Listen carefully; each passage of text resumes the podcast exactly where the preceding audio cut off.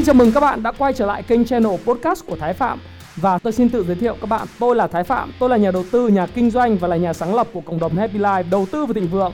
Trong channel podcast này chúng ta sẽ cùng trao đổi với nhau về những chủ đề về phát triển bản thân, về đầu tư khởi sự khởi nghiệp, đầu tư tài chính với mục đích là cùng giúp nhau để trở nên giàu có hơn.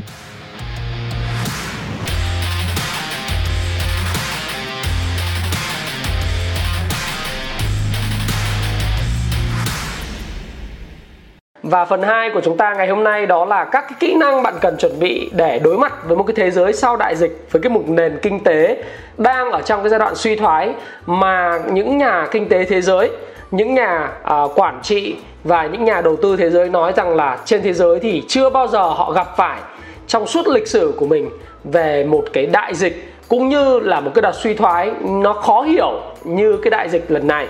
Và vậy thì những cái kỹ năng gì chúng ta cần phải chuẩn bị để đón đầu một cái thế giới hậu đại dịch chắc chắn sẽ rất khác so với lại cái thế giới mà chúng ta đã từng biết. Và ngày hôm nay thì chúng ta sẽ cùng trao đổi với nhau về chủ đề này nhé thì điều đầu tiên như tất cả những cái series của cái cái kinh tế thế giới sau đại dịch hay thế giới sau đại dịch thì chúng ta cùng update sơ về cái thị trường của phiên giao dịch ngày hôm nay, cũng như là thị trường trên thế giới hiện tại. Thế thì thị trường trên thế giới hiện tại thì các bạn thấy là phiên giao dịch ngày hôm nay ở trên tôi làm cái video này vào sau phiên giao dịch ngày 29 tháng 4 tại thị trường châu Á và thị trường của Việt Nam.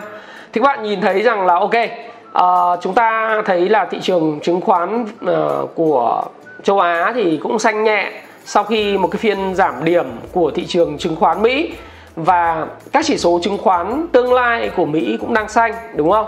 Rồi giá dầu thì hôm qua giảm về lúc mức 11 đô thì hôm nay nó tăng khoảng 12% lên 10 đô à 13,88 đô vào cái thời điểm tôi đang làm cái video này. Thế thì có một cái điều rất là tuyệt vời và cũng là hơi hài hước một chút xíu đối với lại cái thị trường dầu lửa. Đó là hiện tại á, các bạn biết là tất cả những cái oil tanker những cái tàu tàu chở dầu trên thế giới là bị fill đầy với lại tất cả những thùng dầu và đang lang thang ở trên biển không có chỗ để unload à, tức là dỡ những cái à, thùng dầu vào những cái kho để chứa dầu. Những kho dự trữ chiến lược thì cũng đã đầy những kho dự trữ của các nhà máy sản xuất lọc dầu cũng đã đầy. Và thậm chí là những nơi chuyên để cho thuê kho để mà chứa dầu thì cũng đã đầy đấy thì khi mà đầy như vậy thì dầu trở trở nên rất là rẻ rúng. Ngày hôm qua thì giá dầu có lúc xuống tiệm cận 10 đô la một thùng dầu. Và các bạn biết không à, trên tất cả các sàn giao dịch hàng hóa từ CBOT cho đến các sàn eToro hay là các sàn giao dịch thì đến thời điểm này thì tất cả những nhà cái là không cho những người chơi và những nhà đầu tư hay là những trader để đặt cái giá bán khống giá dầu nữa đặt cái lệnh bán khống giá dầu nữa. Bởi vì uh, chắc chắn là họ cầm chắc một cái cửa thua nếu lại mở cho những nhà đầu tư bán khống giá dầu. Họ chỉ cho một chiều, đó là chiều mua. Và thứ hai nữa, đó là họ chỉ cho cái chiều là là sọt trong trường hợp là đóng cái vị thế, tức là bạn đang có cái vị thế sọt ở trên cái thị trường hàng hóa thì bạn có thể đóng cái vị thế đó thông qua những cái lệnh mua mà thôi. Thế thì nó cũng khá là hài hước là bởi vì sao? Bởi vì đây là lần đầu tiên trong lịch sử của các cái thị trường hàng hóa phái sinh mà người ta chỉ cho mua bán một chiều. Và nó đảm bảo cái câu chuyện không phải là vì đứng về phía nhà đầu tư mà đảm bảo cho nhà cái không bị vỡ trận. Bởi vì nếu mà để cho sọt thì giá dầu lại có thể quay trở về mức 0 đô la một thùng. Và càng gần tới mốc ngày 20 tháng 6 năm 2020 uh, ờ, hy vọng rằng là giá dầu không còn ở mức âm. Và các bạn cũng biết là chỉ số Dow Jones thì chúng ta cùng nhìn một chút trên cái đồ thị của chỉ số Dow Jones hiện tại. Thì ngày hôm qua kết thúc cái phiên giao dịch ngày hôm qua thì chỉ số Dow Jones nó về khoảng 24.101 điểm ở đây. Và khả năng thì với cái cây nến của ngày hôm qua như thế này ở tiệm tiệm cận cái đường à, những cái ngưỡng kháng cự ở trên uh, cái đồ thị của Ichimoku Kinko Hyo chart thì khả năng đảo chiều của Dow Jones sẽ rất mạnh à, tiến tới ở giữa tháng 5 khoảng giữa tháng 5 11 12 tháng 5 nếu mà theo đúng cái biểu đồ của Ichimoku thì khả năng là Dow Jones sẽ đảo chiều rất là mạnh. Đấy thì còn đảo chiều về mức nào và kết thúc một cái chu kỳ tăng giá thì chúng ta sẽ cùng cập nhật tiếp theo.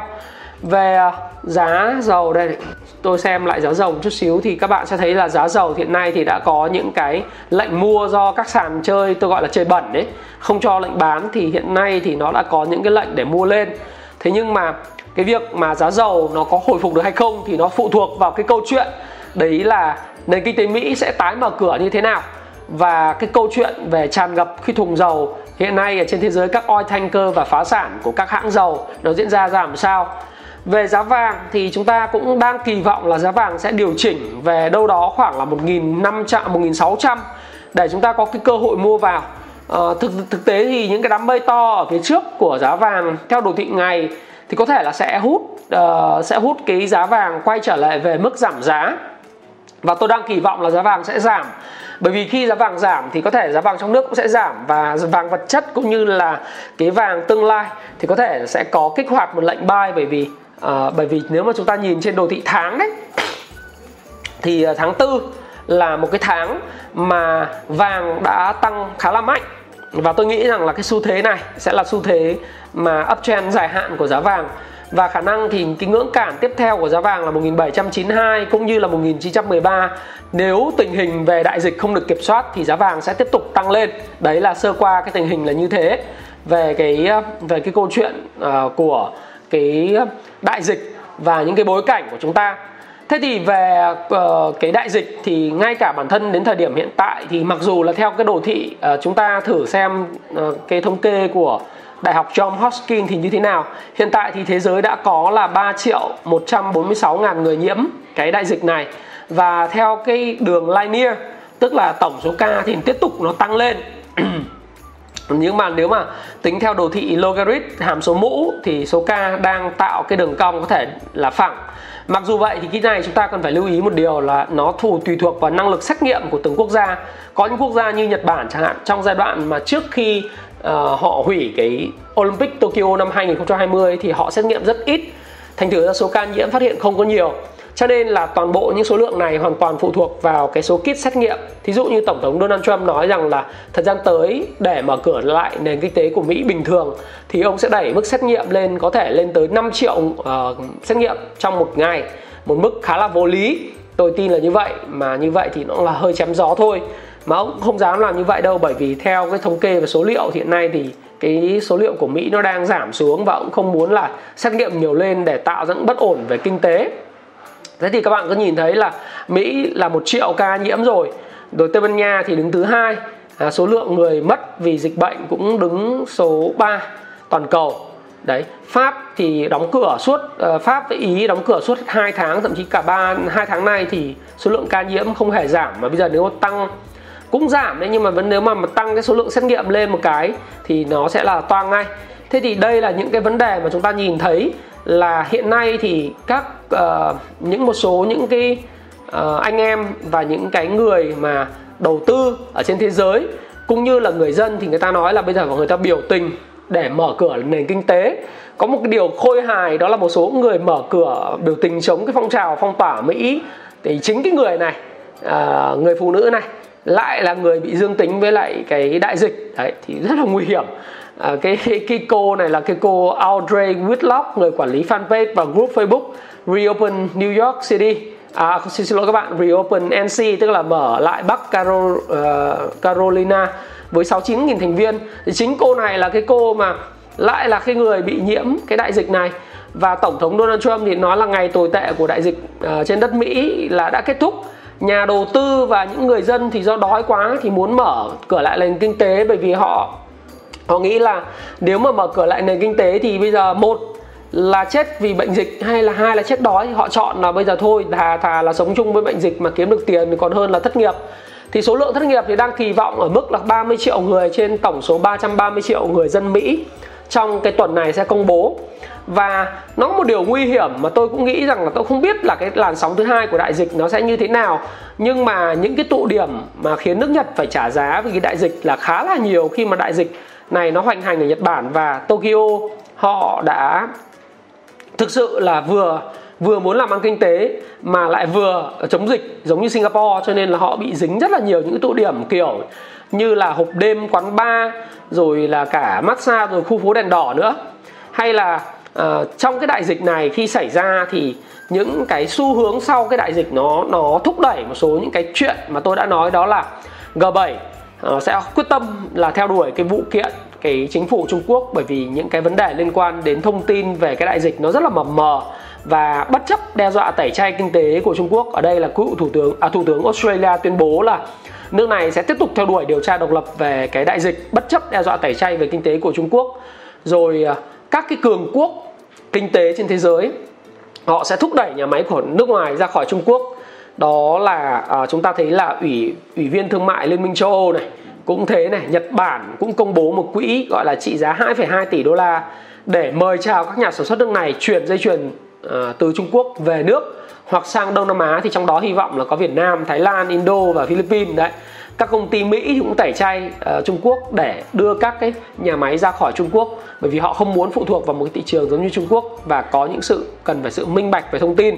Thì chúng ta thấy rằng là tất cả những cái thông tin như thế rồi trên thế giới thì các cái chuyên gia kinh tế nói là thế giới sẽ phải đối mặt với đại suy thoái.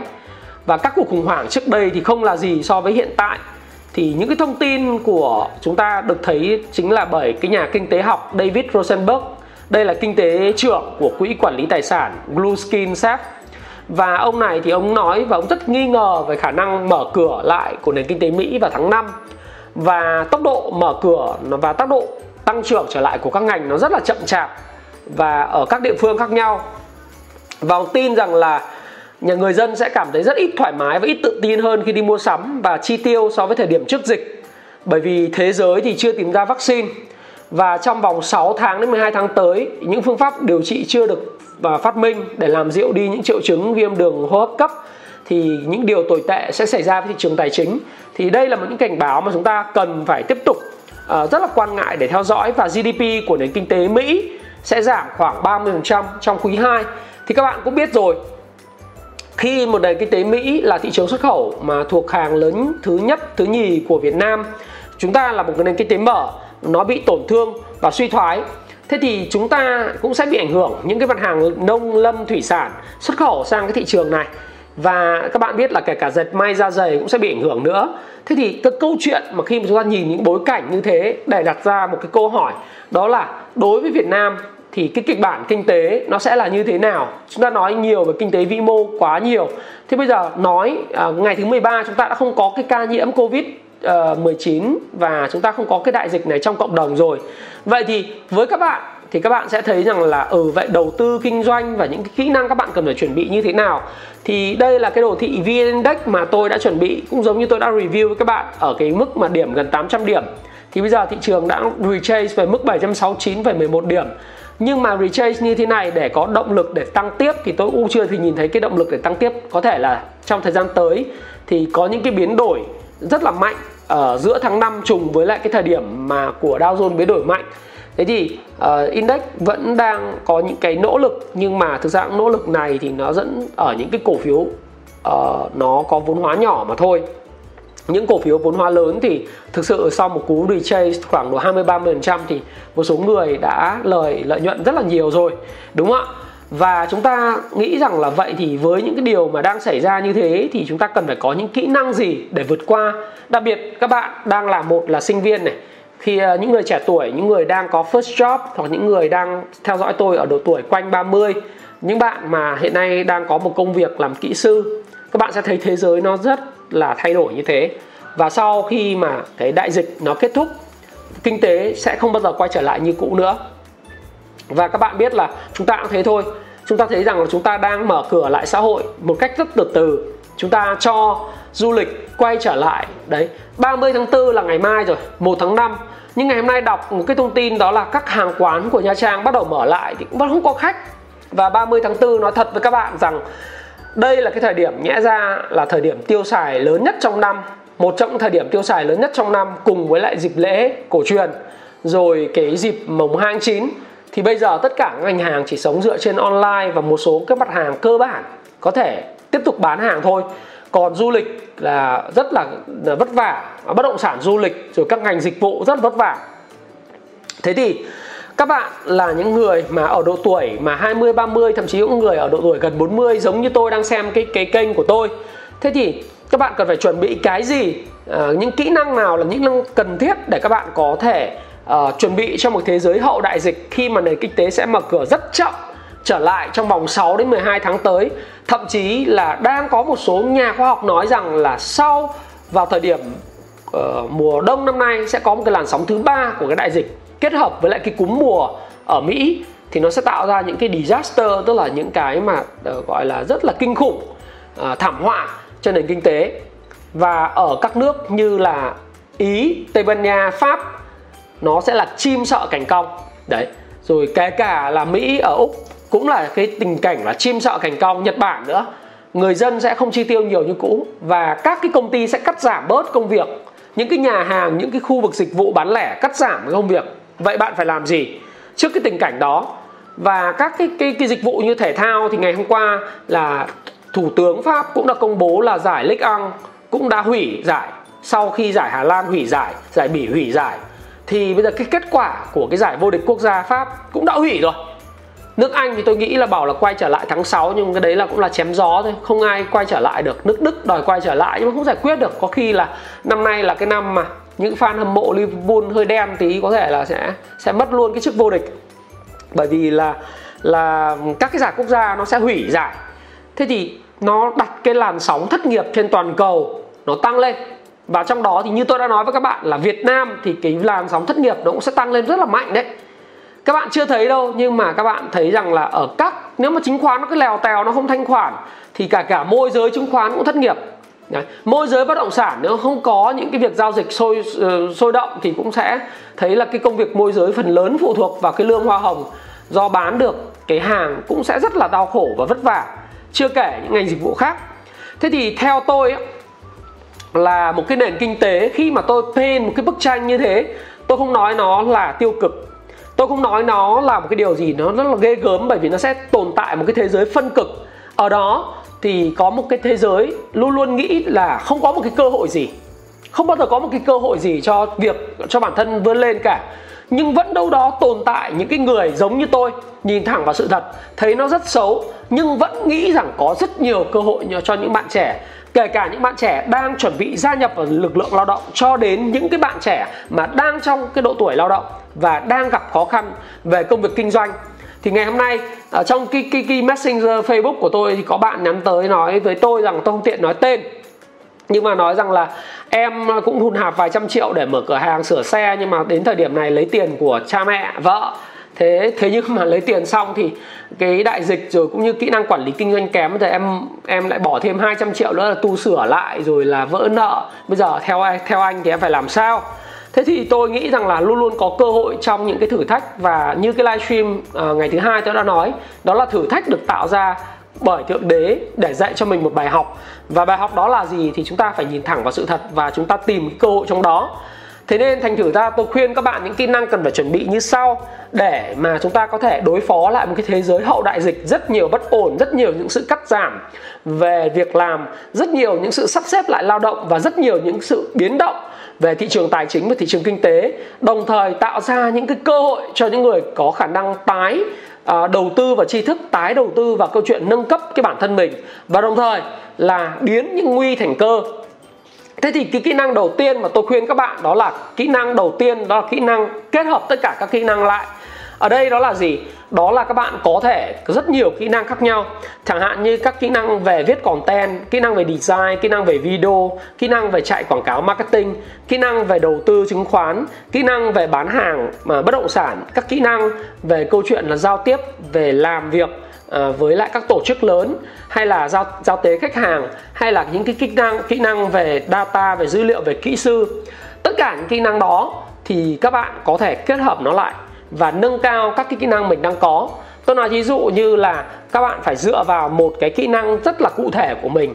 Mình là cái điểm mạnh. Để các bạn có thể nâng cấp các cái kỹ năng đó lên một cái tầm cao mới. Thí dụ như nếu như bạn là một người quay phim chuyên nghiệp bạn là một người quay phim chuyên nghiệp hay là một người edit ờ, video chuyên nghiệp? Hay là một người về uh, chụp hình chuyên nghiệp hoặc là người chỉnh sửa về về hình ảnh chuyên nghiệp? Thế thì đấy là đấy là thế mạnh của bạn. Và bạn phải biết rằng là khi khi mà cái công việc uh, kể cả freelancer những người làm tự do cho đến những người làm cho những cái tổ chức thì ngày càng nhiều người tham gia vào thị trường lao động và biết những kỹ năng giống bạn đúng không ạ? Và cái cái việc làm sau đại dịch nó sẽ là việc làm mang tính chất hạn chế và có nhiều người apply hồ sơ cho một cái vị trí công việc nhiều hơn. Tôi nói đơn cử là đợt vừa rồi tôi tuyển content cho công ty của tôi chẳng hạn thì tôi cũng bất ngờ ngạc nhiên là có đến khoảng gần 40 cái hồ sơ khác nhau được nộp về. Trong cái cái lúc như thế này thì các bạn biết là những lúc như này là những lúc mà chúng ta uh, có cái cơ hội những cái công ty mà còn sống sót thì có cơ hội được tuyển rất là nhiều người. Nhưng các bạn với tư cách là một người lao động thì các bạn thấy rằng đây là một cái thách thức, bởi vì càng nhiều người cạnh tranh cho một vị trí của bạn. Do đó thì cái kỹ năng của bạn về một mảng nào đó, các bạn phải đào đào sâu nó. Và các bạn nhớ không, khi mà chúng ta đào, trước khi đào rộng, chúng ta đào sâu thì bây giờ là thời điểm mà chúng ta phải khoét sâu vào. Và chúng ta làm cho cái kỹ năng của mình nó mạnh hơn bao giờ hết. Thí dụ như trước đây bạn xử lý một cái video bạn mất một khoảng thời gian 4 tiếng, 5 tiếng thậm chí cả ngày thì bây giờ bạn phải rút ngắn cái thời gian xử lý cũng cái chất lượng đó. Nhưng bạn mất chỉ có khoảng một nửa thời gian hoặc 2 phần ba cái thời gian đó thôi. Hay trước đây bạn bán hàng bạn phải mất rất nhiều thời gian thuyết phục khách hàng thì bây giờ do bạn đã đọc cái sách về bán hàng biết được tâm lý của khách hàng biết được là khách hàng thực sự là cần cái gì và đưa những cái giải pháp của mình cho khách hàng để giảm thiểu cái nỗi đau của họ thì bạn đã biết để chốt deal, chốt sale và không mất nhiều thời gian vào những khách hàng không quan trọng và không có tiềm năng để tạo ra doanh số trong tương lai, thì bạn sẽ rút ngắn được thời gian và tập trung vào kỹ năng mà người ta gọi là honing skill, tiếng Anh là honing skill hay là sharpen the saw. Thì kỹ năng chuyên sâu của bạn ngày càng giỏi và đó là một lợi thế cạnh tranh của bạn. Sau khi mà bạn có một cái lợi thế cạnh tranh chuyên sâu, thì cái kết hợp kỹ năng nó là gì? Bạn hãy học thêm và mở rộng đa dạng thêm các kỹ năng mới thì bây giờ các bạn thấy rằng đó là cái kỹ năng mà tôi nói nó là đào sâu rồi. Thì bây giờ lại đào rộng từ chính cái cái, cái chỗ đào sâu đó cái nhát sẻng đó bằng cách là nếu bạn là một người edit video chẳng hạn à, tôi rất là tự hào đối với lại à, anh em cộng sự của tôi đó là những người bạn làm làm cùng với tôi à, làm cùng với tôi thì thực sự là không chỉ là biết một cái kỹ năng. Ví dụ như quay phim thì bạn còn biết là chuẩn bị các cái script các cái kịch bản video. Bạn hiểu về kinh tế bạn hiểu về đầu tư bạn hiểu về kinh doanh để bạn có thể góp ý và thậm chí xây dựng những kịch bản cùng với tôi. Có nghĩa là một cách nào đó bạn đang học cái kỹ năng về viết cái content. Và đồng thời là bạn mở rộng cái khả năng tư duy của mình sang những cái lĩnh vực khác về đầu tư về kinh doanh. Và dần dần một cách vô vô thức nhưng mà nó lại một cách có chủ ý. Tức là, tức là vô thức ở đây là cái kinh ờ, kiến thức nó vào đầu mình một cách vô thức, nhưng mà bằng cách chủ ý của mình mình bắt đầu học được thêm những kỹ năng mới. Và bạn thấy rằng sau đại dịch, vì cái sự cạnh tranh về cái công việc nó rất là căng thẳng. Nếu như mình có một cái kỹ năng không chỉ là edit video mà mình còn biết thêm những cái kỹ năng khác nữa thì mình sẽ trở nên rất là competitive, rất là mang tính cạnh tranh và bất cứ một công ty nào cũng sẽ chào đón bạn bởi vì bạn chỉ không biết một kỹ năng, không chỉ biết một kỹ năng mà còn biết nhiều hơn những kỹ năng và bạn biết kết hợp chúng lại với nhau. Và bạn biết không, giống như Warren Buffett đã từng nói là ngôn ngữ của đầu tư chính là bảng cân đối kế toán. Và và ông cũng nói rằng nếu bạn muốn đầu tư thì bạn phải biết cả kinh doanh và đầu tư. Buffett đã nói là gì? Đó là người đầu tư giỏi cũng chính là những nhà kinh doanh giỏi. Và những nhà kinh doanh giỏi, càng giỏi cũng là những nhà đầu tư. Do đó, lý do tại sao mà tôi luôn nói phải kết hợp các kỹ năng về kinh doanh và đầu tư lại với nhau để khi bạn đầu tư chứng khoán, bạn cũng hiểu về kinh doanh, hiểu về marketing để bạn biết rằng là phân định công ty nào làm ăn tốt và công ty nào có triển vọng trong tương lai. Và những người nào hiểu về marketing và kinh doanh, nếu có cơ hội xem cái video của tôi thì hãy tìm hiểu về đầu tư. Bởi vì khi bạn tìm hiểu về đầu tư thì bạn sẽ hiểu được là người đầu tư và cái board of director, những ông chủ trong hội đồng quản trị của bạn thực sự nghĩ gì về khả năng tạo tiền, kiểm soát tiền và tạo ra một cái business model, tức là cái mô hình kinh doanh nó bền vững để giúp công ty phát triển trong tương lai đó là những kỹ năng mà tôi nói với các bạn là phải mất rất nhiều thời gian để chúng ta có thể chuẩn bị. Nhưng nếu không chuẩn bị bây giờ thì khi nào? Chả biết khi nào cả. Lời khuyên của tôi đó là gì? Hãy kết hợp kỹ năng của tất cả những thứ mình có dựa trên cái phần gốc của mình. Đó là những cái điểm mạnh của mình ngay từ bây giờ. Các bạn ha? Ngay từ bây giờ. Cái kỹ năng thứ hai mà các bạn cần phải chuẩn bị trong một cái thế giới hậu đại dịch rất khác biệt và rất là crucial đó là nó rất là quan trọng và và nó rất là khắc nghiệt và đây là kỹ năng rất là quan trọng, critical cần phải có. Đó là việc tối ưu hóa cái thời gian mà bạn có. Tối ưu hóa này nó cũng là một cách nói khác của câu chuyện về nâng cao năng suất lao động. Thế nào là nâng cao năng suất lao động? Cái productivity của bạn ấy, cái cái năng suất lao động của bạn được quyết định bởi hai thứ. Đó là một cái sản lượng mà bạn làm ra cùng một cái khoảng thời gian giống nhau có thể đo lường bằng mức lương thu nhập hoặc là nó đo lường một cách khác đó là gì? Trong một khoảng thời gian nhất định bạn làm được nhiều việc hơn so với lại những người khác. Đó gọi là nâng cao năng suất lao động của bạn. Thí dụ như này à, giống như tôi vừa nói đó là để sản xuất một cái bộ phim. Trước đây bạn mất 4 tiếng thì bây giờ bạn chỉ mất 2 tiếng. Có nghĩa là bạn tiết kiệm được 2 tiếng. Nó gọi là năng suất lao động của bạn đã tăng lên rất là nhiều rồi. Bạn phải làm gì? Giống như là trong cái cuốn thiết kế của đời thịnh vượng của tôi đã nói, trong nguyên một cái chương nâng cao năng suất lao động của chương 5 á, thì tôi cũng đã nói với các bạn rất là nhiều về cái chủ đề này và các bạn nên đọc và đọc rất kỹ. Thì toàn bộ những công cụ tôi đã đưa lên ở đây đó là quản lý thời gian bằng Pomodoro này, sắp xếp công việc theo thứ tự ưu tiên teamwork phải làm sao, ghi chú như thế nào, lịch làm việc ra làm sao. Và các bạn có thể xem lại những video của tôi về nâng cao năng suất lao động, nhưng mà tôi tóm gọn với các bạn đó là cái thời gian của bạn rất là quan trọng bạn phải tối ưu hóa nó bằng cách là tập trung vào những việc quan trọng mà chưa gấp. Sáng nay thì tôi rất là vui bởi vì khi mà tôi nhắn tin cà phê với một đứa em à, làm với công ty chứng khoán nói là bây giờ mày ra mày cà phê với anh đi. Thì nó, nó nhắn lại cho tôi nó nói rằng anh ơi bây giờ em đang bận rồi đang phục vụ khách hàng. Thì tôi thấy rằng là không có việc gì phải giận nó cả bởi vì sao? Bởi thằng em mình nó thực sự nó đã trưởng thành.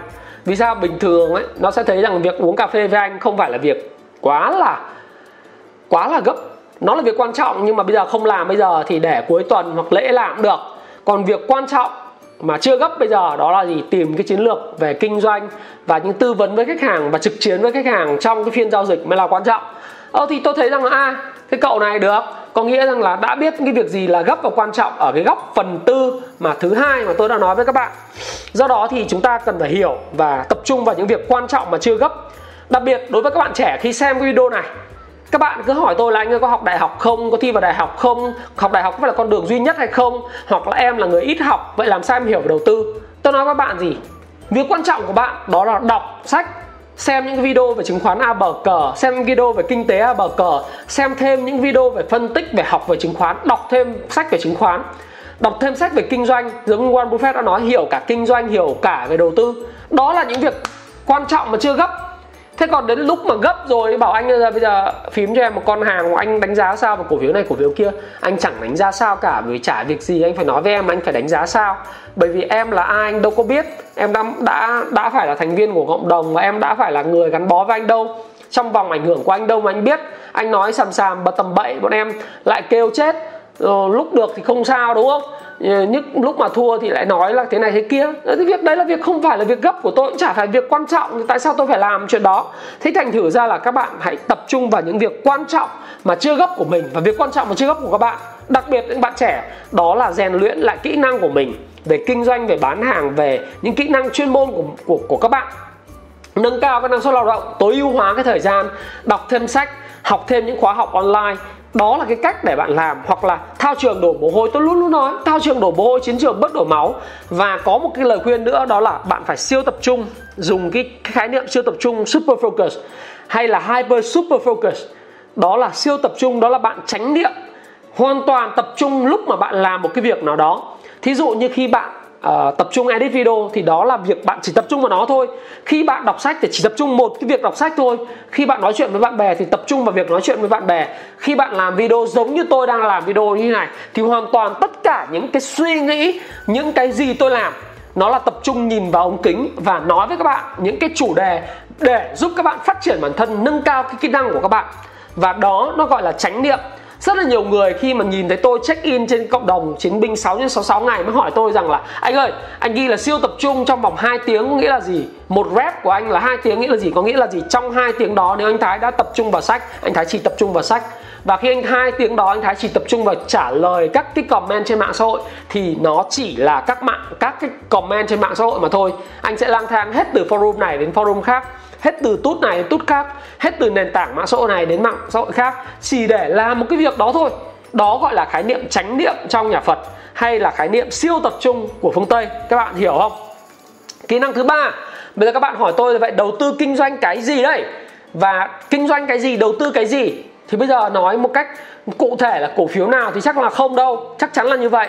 Nhưng đối với kinh doanh thì bây giờ một số các nền tảng, bởi vì thế giới nó sẽ không bao giờ quay trở lại giống như cũ nữa thế giới bây giờ sau cái đại dịch nó đã diễn tiến theo cái hình thức là ngày càng online hóa ngày càng đi theo công nghệ 4.0 thậm chí 5.0 thời điểm tới sẽ là thời điểm của 5G thời điểm của robotics của AI đúng không? Và những cái thời điểm của tự động hóa. Thế thì bạn lại càng phải tập trung vào những kỹ năng về marketing. Thí dụ như là về viết content làm video uh, edit về về photoshop, hay là bạn biết chạy quảng cáo, performance marketing chẳng hạn. Bạn làm việc online, tất cả những cái thứ kinh doanh của bạn hãy nghĩ làm nào online hóa nó được. Rồi bạn làm affiliate marketing, bạn hãy kinh doanh những thứ như sau này. Giống như tôi thôi ha. Đầu tiên là kinh doanh cái gì mọi người có, tôi tặng cho mọi người năm cái chữ ăn. Thứ nhất là kinh doanh ăn uống. Cái thứ hai là kinh doanh ăn nói. Kinh doanh thứ ba đó là ăn mặc đúng không? Kinh doanh thứ tư đó là ăn chơi. Đấy thì chúng ta chỉ cần kinh doanh xin lỗi các bạn là bốn cái chứ không phải năm cái. Tất cả là ăn uống ăn mặc ăn chơi và ăn nói. Các bạn kinh doanh năm cái từ đó à bốn cái từ đó thôi là các bạn đủ sống rồi. Lĩnh vực nào? Thời trang nó là ăn mặc cái gì đúng không? Các bạn lên online các bạn biết quảng cáo marketing cho nó các bạn có thể kinh doanh à, à, ăn uống nhà hàng. Bây giờ thay vì nhà hàng địa điểm chi phí mắc tiền thì bạn học một cái mô hình mà giao hàng mà online của Trung Quốc ấy cái mô hình mà bây giờ thậm chí Starbucks Trung Quốc còn phải sợ. Đó là họ chỉ có cái mô hình 1 mét 2 mét thôi. Cái cái cái uh, uh, cửa hàng của họ 1 mét 2 mét. Họ tập trung tất cả về giao hàng bán online cho các cái ờ, công nhân ở, ở công công sở uh, những người làm việc ở công sở các công uh, công nhân cổ cồn trắng. Và giới bán hàng đó thì bán rất mạnh ở Thượng Hải và Bắc Kinh. Thì trong đại dịch này tôi nghĩ cho họ chả ảnh hưởng gì mà thậm chí doanh số còn gia tăng bởi vì tất cả những cửa hàng truyền thống uh, đắt tiền như Starbucks đều đóng cửa hết hay là trà sữa đóng cửa hết. Do cái lệnh cấm tụ tập đông người bây giờ tất cả là bán hàng online hết mà đúng không? Thời trang cũng vậy thay vì bạn phải thuê những mặt bằng thời trang rất là mắc tiền thì bây giờ bạn có thể lên online bạn livestream bạn bán hàng bạn kinh doanh cái nghề ăn nói đúng không? Và đó là cái cách mà các bạn có thể khởi nghiệp. Rồi bạn có thể học viết viết blog cơ bản, viết quảng cáo, cách kể chuyện cơ bản. Bạn phải tập viết tập viết mỗi ngày. Nếu bạn không làm được thì các bạn có thể là tham khảo là cái cách thức mà bạn đập phá phá vỡ cái niềm tin sai lệch trong cái cuốn thiết kế cuộc đời thịnh vượng của tôi cũng đã nói. Cái cách cụ thể, cơ bản như thế nào để hướng dẫn các bạn có thể nâng cao cái năng suất lao động? Cái cách thức mà chúng ta có thể kết nối với những người khác, đi học những người giỏi nhất để học viết, học ăn nói, học cái cách mà chúng ta trình bày một cái vấn đề trước sếp, trước mọi người và chúng ta sắp xếp lại những cái công việc kinh doanh của chúng ta theo hướng offline, online kết hợp với nhau. Rồi ngay cả những cái hoạt động mà chúng ta có thể làm youtube, làm những cái mạng xã hội để chúng ta có thể truyền thông về sản phẩm của mình. Tôi có những người em mà bây giờ bắt đầu bắt đầu làm kênh youtube để giới thiệu về điện gia dụng thực ra mỗi một lần đăng một cái video lên thì chỉ có khoảng trăm view thôi, nhưng mà vấn đề là gì? Nó hỗ trợ cho các bạn đấy bán hàng và doanh số của bạn đấy đang tăng lên rất là tốt. Thì tại sao bạn không làm điều đó? Ừ. tất nhiên, không dễ. Nói thì rất dễ, nhưng làm không dễ bởi vì rất dễ nản. Làm mà nó không có ai coi buồn lắm. Hoặc check in lên trên cộng đồng, nói những cái gì đó người ta không có có hưởng ứng thì buồn lắm chứ không phải không. Nhưng mà bạn hãy yên tâm, bạn phải có quyết tâm và quyết tâm phải làm bằng được cái chuyện đó tất nhiên nếu bạn không làm được bạn rủ người khác làm. Nhưng nếu bạn không có kỹ năng này thì bạn không tồn tại được đâu. Còn về đầu tư đầu tư chứng khoán à, hay đầu tư bất động sản hay đầu tư vào coi thì tôi chỉ nói với các bạn là đầu tư về chứng khoán thôi. Đầu tư kinh doanh thì bạn có thể kinh doanh vào những đầu tư vào những công ty à, về thực phẩm về bán lẻ về dược về công nghệ đặc biệt về thực phẩm.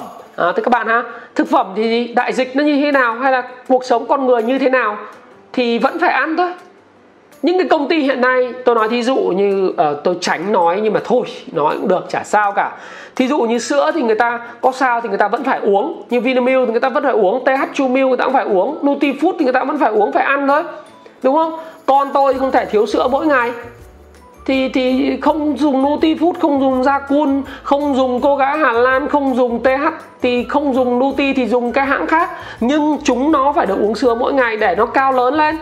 Thế đây là thực phẩm thiết yếu những cái thực phẩm thiết yếu đấy thì kể cả trong dịch bệnh hay là trong này, trong kia người ta vẫn sử dụng. Ví dụ nước giải khát thì người ta có thể bỏ bớt đi, ví dụ như giải khát có ga, rồi những cái thứ trà xanh đắt tiền người ta có thể bỏ. Nhưng mà những cái thực phẩm cơ bản như thịt, cá, trứng, sữa thì người ta không thể bỏ được. Rồi gạo người ta cũng không thể bỏ được, đúng không thực phẩm sẽ là một cái ngành mà rất hot. Đặc biệt là trong càng khủng hoảng, càng in nhiều tiền thì càng hot. Đấy rồi cái công nghệ cũng thế công nghệ người ta vẫn cứ phải đầu tư tăng cường lên 4.0 5.0 thôi. Điện thì vẫn phải sử dụng thôi. Xăng càng rẻ thì thì những cái nhà máy phát điện bằng bằng khí uh, nó lại càng được lợi. Nếu tất nhiên uh, chính phủ không giảm giá điện đầu ra rồi bán lẻ thì như tôi nói nó không bập lai được thì nó sẽ lên online nó bán. Đấy thì rất là nhiều những cái lĩnh vực như vậy các bạn có thể đầu tư.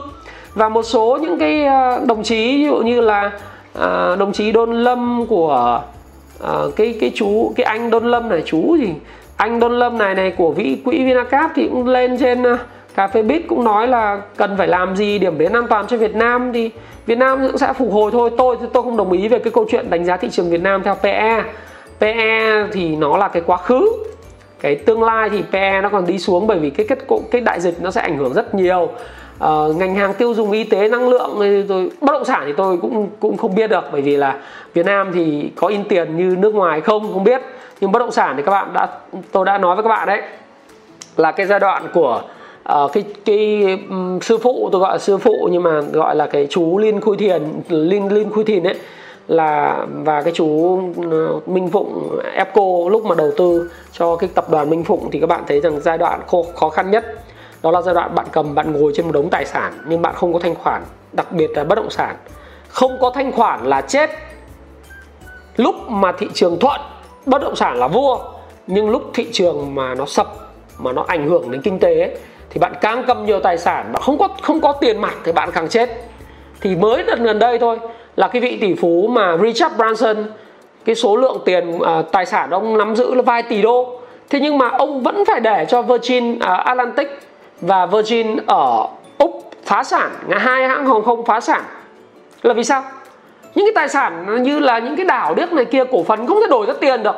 Không có tiền để trang trải các chi phí hoạt động, kinh doanh. Vẫn phá sản. Do đó, thời gian tới thì rất nhiều những cái công ty như bất động sản, tôi vẫn cứ tin tôi sẽ làm tiếp tục những video về bất động sản, nhưng tôi vẫn tin là một số công ty bất động sản nhỏ không huy động được vốn, ngồi trên một đống tài sản rồi sẽ phải bán bớt tài sản cho những người con cá mập khác. Nó thôn tính nó thôn tính những cái tài sản ở giá rẻ hơn.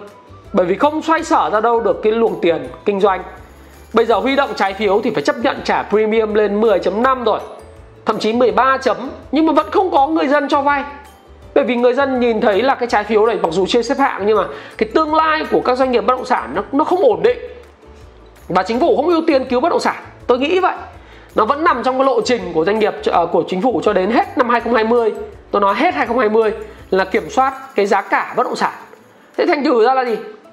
Tôi nghĩ rằng là những doanh nghiệp nhỏ sẽ rất khó khăn. Và các bạn biết các bạn phải trang bị cho những thứ mà chúng ta à, chúng ta đang phải đối mặt. Rồi ngành du lịch cũng thế hướng dẫn viên du lịch thì chắc chắn là mệt mỏi bởi vì những cái ngành phụ trợ du lịch. Bởi vì khách quốc tế đến Việt Nam giảm đến 98,2% trong tháng 4 và tháng 5 này. Giờ cũng không ai dám mở cửa cho du lịch vào cơ. Để kiểm soát cái đại dịch thì không ai dám mở cửa du lịch vào. Do đó thì các bạn phải trang bị lại kiến thức thôi. Các bạn ơi các bạn trong ngành du lịch bất kể các bạn đang làm cái gì các bạn hãy trang bị lại cái kiến thức và những cái kỹ năng cho mình. Và thế giới hậu đại dịch như tôi nói một thế giới rất khác rất phân cực đầy những rủi ro nhưng đầy những cơ hội. Thế giới và cuộc cạnh tranh về ngôi bá chủ thế giới về đồng tiền của thế giới giữa Mỹ, Âu Châu, Nhật Bản, Úc và Trung Quốc. Đặc biệt là cuộc chiến giữa Mỹ và Trung Quốc trong việc giành cái quyền lực số 1 thế giới ngày càng phức tạp. Và chúng ta không biết chuyện gì sẽ xảy ra và Việt Nam cũng sẽ bị ảnh hưởng trong đó. Nhưng việc chúng ta có thể làm đó là kiểm soát chính những kỹ năng của mình. Và việc của các bạn đó là gì? Gia tăng những kỹ năng có trình độ chuyên môn có thể kiếm được tiền mà đó là những công việc bạn yêu thích. Và bạn sẽ tồn tại không những tồn tại mà sống sót rất tốt trong khủng hoảng và sẽ vượt mạnh mẽ hơn tất cả những người khác. Tôi luôn luôn tin vào một điều đó là bởi vì tôi tin những người xem kênh thái phạm là những người khác bọt, là những người khác biệt hoàn toàn với tất cả những người xem những kênh khác. Và nếu bạn xem kênh này, điều đó chứng tỏ rằng bạn là một người nghiêm túc với cuộc đời của bạn. Bạn muốn thiết kế lại cuộc đời của mình theo hướng thịnh vượng hơn, giàu có hơn, hạnh phúc hơn và an nhiên hơn. Nếu muốn vậy, bạn phải hành động và hãy nói là tôi sẽ hành động và thay đổi. Đó là điều mà tôi mong muốn các bạn comment ở phía dưới sau cái video này. Và Thái Phạm, xin cảm ơn các bạn đã xem cái video này rất rất dài. Và xin chúc các bạn có một ngày nghỉ lễ 30 tháng 4 và mùng 1 tháng 5 năm 2020 thật là có ý nghĩa bên cạnh gia đình. Thôi thì nghỉ thêm mấy ngày nữa chắc không sao. Và hãy rèn cái kiếm tâm, hãy rèn kỹ năng của mình mỗi một ngày bạn nhé. Và xin chào và xin hẹn gặp lại các bạn trong những chủ đề tiếp theo về tiếp tục cái series là thế giới hậu đại dịch và sẽ có những chủ đề hấp dẫn khác sẽ chờ đợi các bạn bye bye